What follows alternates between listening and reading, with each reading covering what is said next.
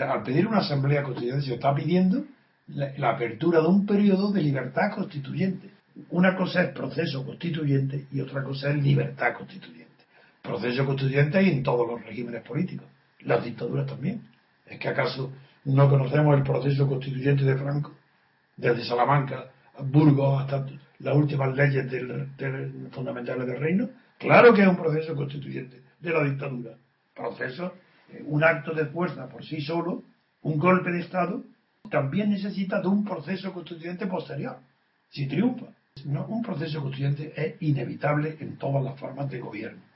Lo que no es posible es que pueda haber un proceso constituyente que conduzca a la libertad si la fuerza constituyente no es la libertad misma. Si la libertad constituyente es el concepto básico para comprender cuál es la génesis, el origen o la causa que haga que pueda hacer posible la democracia.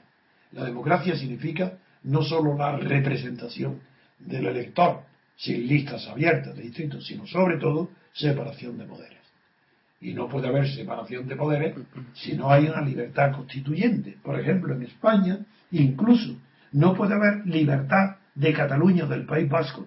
No puede haber referéndum sobre ningún tema por separado, porque ya, entonces ya la libertad colectiva se ha diezmado, se ha fragmentado.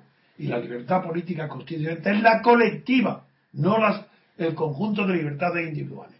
Es la libertad colectiva la única que puede conducir un proceso constituyente.